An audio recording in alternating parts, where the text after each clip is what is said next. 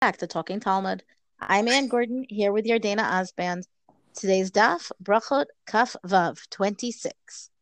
Now, we're coming to the end of our Parak Shlishi, the third Parak of Brachot, which has been a joy and a distress in terms of the amount of oh excrement and urine and nakedness and all kinds of bodily fluids that we are expected to pay attention to because we must in the halachic context except for that again some of what we've seen and we talked about this yesterday um, was much more a reality of their time and much less of reality of our time as we come to the end of the parak, however, and I'm not distressed by this at all, I find it very valuable that we do address some very practical issues that are relevant, I think, I guess, to any time.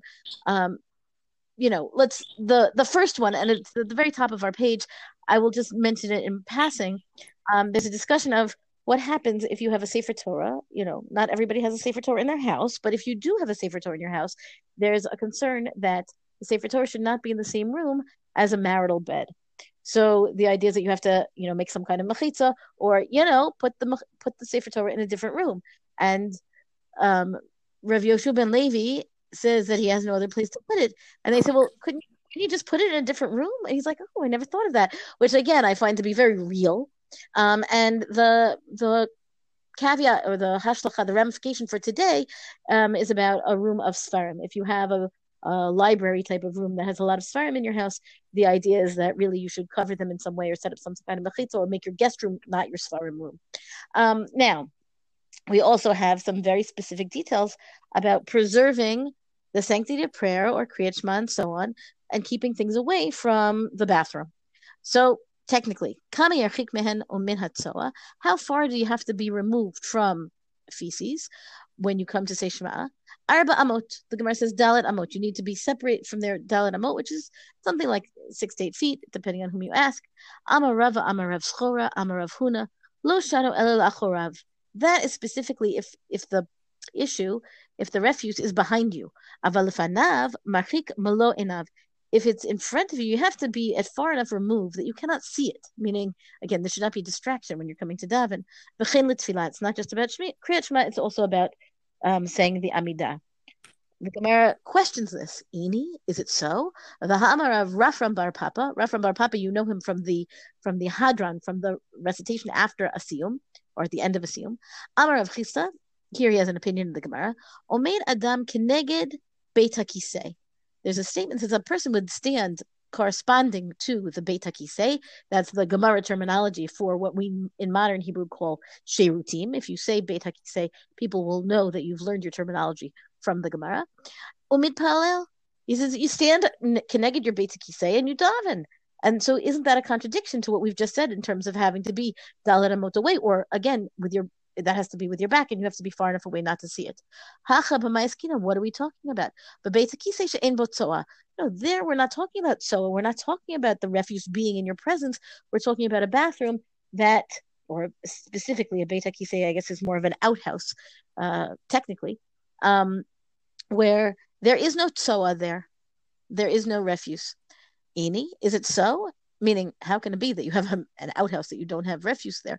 Rav Yosef Bar Chanina, Beit af al pi or Beit af al pi adam. One second, we still establish that a, a bathroom, you know, it still has the halachot of distancing yourself from them when you come to daven, or likewise, uh, a wash, um, a Beit HaMerchat is a, uh, the bathhouse, right? The bathhouse of the ancient world. Um, adam, even if nobody is there, you still have to worry about having a certain amount of privacy, a certain amount of dignity when it comes to, you know, the bathroom function. What are we talking about? The word here, bachadate, is an Aramaic word where the tough, bachadate, right, there's the tough, is mitchalef, it switches with a shin. So then in modern Hebrew, that would be chadash, or even in ancient Hebrew, it would be chadash. Um, and chadash meaning it's new meaning you have is uh, you have a you have a space that's under construction and a space that is designated to be the bathroom and it has not yet been used. And so when it has not yet been used, that's what they were talking about when they said that you could dive daven facing it. Don't worry about it, meaning there's no tsoa there. Why is there no tsoa there? There's no tsoa there because it has never been used, not because it happens to have been cleaned recently.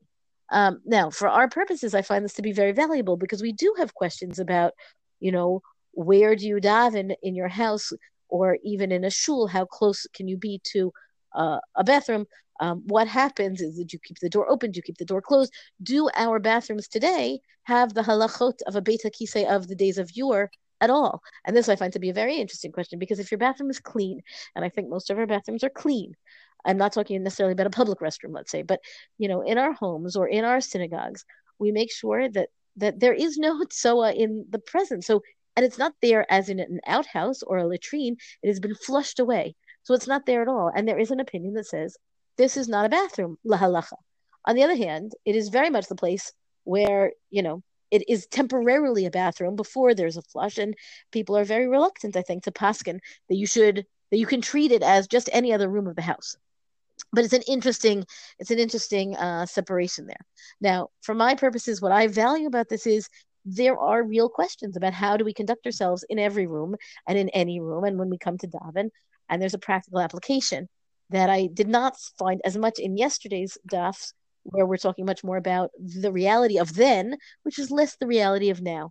But this is very much about the reality of now. So I appreciate that. On the other hand, I'm not so upset, shall we say, to move on to the new parak, which is really about prayer. Um, and I think, Yardena, you join me in that. Yeah, I'm happy to move on about prayer personally. um, no, but again, as I think we've said, you know, many times over in previous episodes, you know, it's interesting to see how these were things that were very, very practical for them. Um, right. And, you know, there are sort of different uh, halachos that pertain to them around prayer that are different for us. The truth is, if you look at Mishnah itself, what are the six Siddurim about, right? You have a whole one that's dedicated to agricultural laws, Rhyme and two, you know, that are kachim and taros, right, which are sacrifices, and many of the laws of, you know, I'll use the bad English translation, taros of purity and impurity, but you know that for being the first part of Torah Baal that's written down, the bulk of that is not per se necessarily relevant to our day to day life. And yet, that was what was very important to write down first. So, I think this is on a smaller scale, a similar example of this. So I'm excited to get to the new par- the next parak um, and talk a little bit about tefillah. And you know, the parak uh, starts off with on uh, you know, a discussion about uh, when do we daven tefillah, like shacharit, what time are we allowed to daven until? And the Gemara continues and, you know, uh, records for us. Well, this is the source list for a very, very famous machlokas, which I'm sure many of our listeners are familiar with, which is what is the actual source of prayer three times a day. Uh, thoughts about that, right? One. So even before that, I just want to say the you know we keep talking about how our our the Gemara until this point has been very much talking about what do you do when you mess up? What do you do when you have a need to do something in the less than ideal way? And this parak does not change it does not depart from that approach right? The gemara the mishnah begins with the ideal. What time are you supposed to be davening? We were switching from kriyat shema we're moving on to the amidah. What time should you be davening? And then the question is well what happens if you what happens if you miss it and then there's all kinds of cases about what happens if you miss it. So we're not going to go through them. We've got the idea. But again it's a matter of this like we all know that for the most part people should we hope try to do everything in exactly the ideal way. And yet we're also human. And this is very much the message here that the that the halacha applies to when you mess up. You have an out you have a circumstance that that the there's a case here always of what to do in those circumstances let's talk about the ideal or even just the philosophical concept here for a moment itamar Rabbi Yossi Rabbi Chanina Amar Tfilot Avot Tiknum the prayers, or really the prayer services, Avot Tiknum, the forefathers, meaning Avram, Yitzchak, and Yaakov, decreed them. Rabbi Yoshua ben Levi Amar, Tfilot Keneged Timidin Tiknum. No, no, no. Rabbi Yoshua ben Levi seems to have a different opinion than Rabbi Yosef Rabbi Chanina, and he says that the prayer services are set up corresponding to the Timidin, the Korban Tamid. This is a an ola, a fully burnt offering that is that was brought shacharit, and then it's called Ben Harbaim, the Mincha time um, offering, and these were every day, day in, day out. A burnt offering was a fully burnt offering was brought an Ola to Hashem, meaning it's it's the regular prayer service that happens every day, and you know, again, we've we've discussed in the past, and I'm sure we'll discuss in the future, this question of to what extent was was the average Joe who lives not in Yerushalayim, who is not a Kohen, to what extent is there even any participation? Excuse me, and to what extent is there any awareness of the this Tamid offering? But I do think that it was known that this is happening, even if it's not in people's daily lives. Um, so the idea is that we have Shachrit, Mincha, and Maariv that are set up we know that they are set up. We know that these are services that are now going to be prayed in the absence of a temple. So there is no more tamid, there is no more korban. And there's a machloket in the Gemara here. Is it keneged avot? Is it does it correspond to the avot? Or does it correspond to the timidim, to the to these korbanot? So the Gemara goes through exactly how you might understand that the avot decreed the davening services, because honestly, we don't see them doing you know, there's no obvious like, and then Avram set up shop and went to pray. It's not worded that way. Rather, the Gemara explains. Tanya kavateta Rabbi Yossi Rabbi Chanina, Tanya kavateta Rabbi Yoshua ben Levi, Tanya kavateta Rabbi Yossi Rabbi Chanina, Avram tikain tfilat shacharit. Avram decreed the morning service. Shene Amar, we have a proof text as the Gemara is wont to bring. Vayashkem Avraham babokir el asher amad. Avram got up early in the morning, right? That's the point here. It's the morning service. El asher amad. This word standing, that he was standing there. The Gemara goes on to explain, Ain amida. There's no standing. El once the, you have the word Amidah, you're clearly talking about prayer. Shne Amar and another proof text. Vayamod Pinchas via Palel. Pinchas is from Sefer Bamidbar, meaning it's an entirely different story, but you have the words there of he was standing and he prayed. So if Pinchas was standing and praying, then when Avraham, we throw back to there, is standing, he must have also been praying. And therefore, we can understand that Avram is the source, let's say, for the morning service. Yitzchak tfilat mincha. Yitzchak decreed the afternoon service. Shne'emar, as the verse says, again a proof text. Vayetzi Yitzchak lasuach basadeh. Yitzchak went out to converse in the field. Lifnot erev. So lifnot erev is the time, meaning it's not yet evening; it's the late afternoon. The ein sicha. The Gemara says there's no conversation that is not tefillah. So we have both standing, that is tefillah, and now we have sicha, that is tefillah, that is prayer. Amar, and we have a proof text here from Tehillim. Tefillah la'ani ki atof v'lifnei Hashem ishpoch sicho. Sicho, he's going to pour out his conversation before God in prayer. This is a poor person who is, you know, in need. So Yitzchak, by by having the same word sicha, it's the same concept of prayer. Now Yaakov. Yaakov tikain tfilat arvit shne'amar vayifga b'makom vayelen sham. Yaakov was this is the, the, prelude to the very strong and difficult story about the wrestling with the angel. Vayifga b'makom vayelen sham. Yaakov encountered the place and he slept there. There's no encounter. We don't have the word pigia the same way we don't have the word sicha. We don't have the word amida. We don't have the word pigia without prayer. שנאמר, ואתה אל תתפלל בעד העם הזה, ואל תישא באדם רינה ותפילה, ואל תפגע בי. This is a pasuk from Jeremiah, Yirmiyahu. And again, it says, don't go out to pray and do not encounter me because I do not hear you. Meaning it's a negative, it's a it's God cautioning, saying, you know, this is not the right time, you are in trouble. But the idea of pigia being a matter of prayer is very much found in this verse. So then we say, okay, Avraham, not Avram was established. Shachrit, Yitzchak established. Mincha and Yaakov prayed during the evening time, so that must mean that he also established Maariv. Now, the Gemara then goes on to talk about exactly what times these may be. And later the Gemara goes on to again to establish further to discuss this question of, but wait a second, aren't they connected to Tmidin? Aren't the prayer services corresponding to the tefillah, to the to the korbanot, to the sacrifices that were in the temple at a time as a way of kind of moving everybody away from this ritual in the temple when there is no more temple. Instead, we're going to have prayer corresponding to it. Now, I will just say that I don't think that this is a contradiction in terms. I do think that you can say that there is prayer that is associated with each of the avot that is, you know, that is their service, that is their time to reach out to God, that we learn from it, that we can relate to it that way. And at the same time, it corresponds to the to midin, the Shachrit and Mincha um, korbanot, the offerings, and then Mariv corresponds to the smoking of the limbs of the Mincha offering on the on the mizbeach on the altar that continued into the night, and then we talk about the fact that there's no real limitation on the time for when so you can I, say Mariv. I, Yardena, I want uh, you have a really beautiful take on this whole, you know, avot korbanot. I, I really want I you to share your idea because I think this machlokas, and as you said, this is a great example of two truths can be held at the same moment. This machlokas basically is the essence of what's complicated about daily prayer.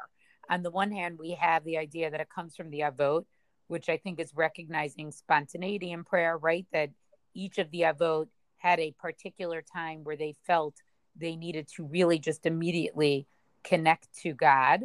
And yet, we also have sort of the piece of that we are obligated to day in and day out, three times a day, whether we want to or not, you know, pray and acknowledge our relationship with God. And how do we keep both of those things to be true at the same time together? So I think both of the sources are true.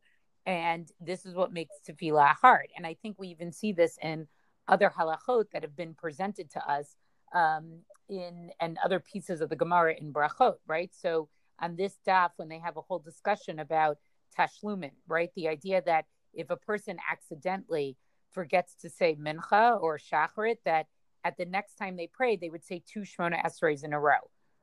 How could you even just say two shmona esreis in a row? I mean, what would that be like the second one, right? Where it's sort of like you're, you know, when you're you're making up what you should have said before. And I think that halacha is part of the well, you're obligated to pray three times a day and you forgot. So therefore, you need to get your three times a day in. Whereas, you know, in an earlier daf, we saw that let's say you're a person who davened alone, you know, in your home without the tzibor, without the congregation, and you happen upon a big knesset, you happen upon a shul, and you see that now the congregation is saying the uh, Shmona Esrei again together, right? Shmuel says, as long as you have something chadash, as long as you have something new to say, you should actually participate participate and you should say that Shmona Esrei again. And I think that's an expression of the spontaneity of prayer, of what the Avot were doing, that we could see where once you have the opportunity to pray with your fellow people in your community, you may be inspired to say something new that you did not think of before. Um, I think we see the spontaneity of prayer on Daf Yud Zayin, right, where all the Amoraim present, present what were you know, the special individual tefillot that they would say. Um, some of this is because, yes, I don't think the text of davening was set the way that it is today, but I think it also shows that it recognizes that everybody may have something special that they think about, they worry about, they pray over each and every day. And we do need to have room for that within our actual prayer experience. And so, you know, I think also the idea of having set prayer three times a day is also the Tanaim and Amoraim in a post temple Judaism world having to struggle with what does Judaism look like? What does service look like? What is literally what is the Avodat Hashem that we do now that we no longer have the sacrifices? And I always think about, you know, what did it look like when the temple was actually standing? I don't if my understanding, and if someone who's listening to this can correct me, but I'm pretty sure about this, you know, it's not that people prayed three times a day. Um, you knew that something was going on in Jerusalem that represented us as a nation. Um, and then that happened. And we mentioned this in an earlier podcast also, you know, there was this system of the Mishmarot that depending on which Kohanim, which priests were doing the service, they were connected with a particular town. So those two weeks of the year, you may be much more connected to what service was going on. There was different prayers that you would say in your little village, but you didn't actually necessarily pray three times a day the way that the Gemara is talking about it at this point. And so I just again, I love this machlokas. It's everything that is the challenge about prayer, but it's also the opportunity that we have where it says you have an opportunity three times a day to always connect to God but yet how we keep it spontaneous always seems to be a little bit difficult for us.